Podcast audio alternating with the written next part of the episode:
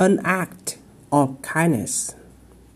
President Abraham Lincoln often visited hospitals to talk with wounded soldiers during the Civil War.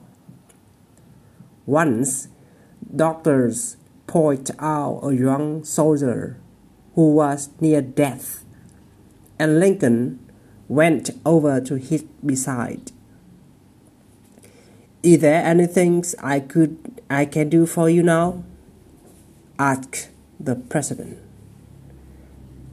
The soldier obviously didn't recognize Lincoln, and with some effort, he was able to whisper, Would you please write a letter to my mother? A pen and paper were provided and the president carefully began to write out what the young man was able to say. My dearest mother, I was badly hurt while doing my duty, my duties. I'm afraid I'm not going to recover. Don't grieve too much for me, please. Kiss Mary and John for me. May God bless you and Father.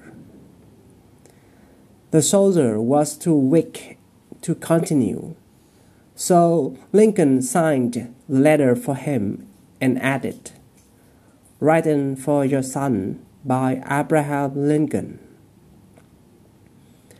The young man asked to see the note and was astonished when he discovered who had written it.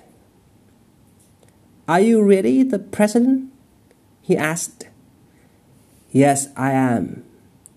Lincoln replied quietly. Then he asked if there was anything else he could do.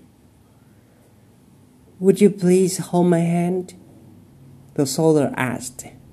It will help me to see through to the end. In the hushed room, the tall, grown president took the soldier's hand in his hand and spoke warm words of encouragement until the death came. Best of bits.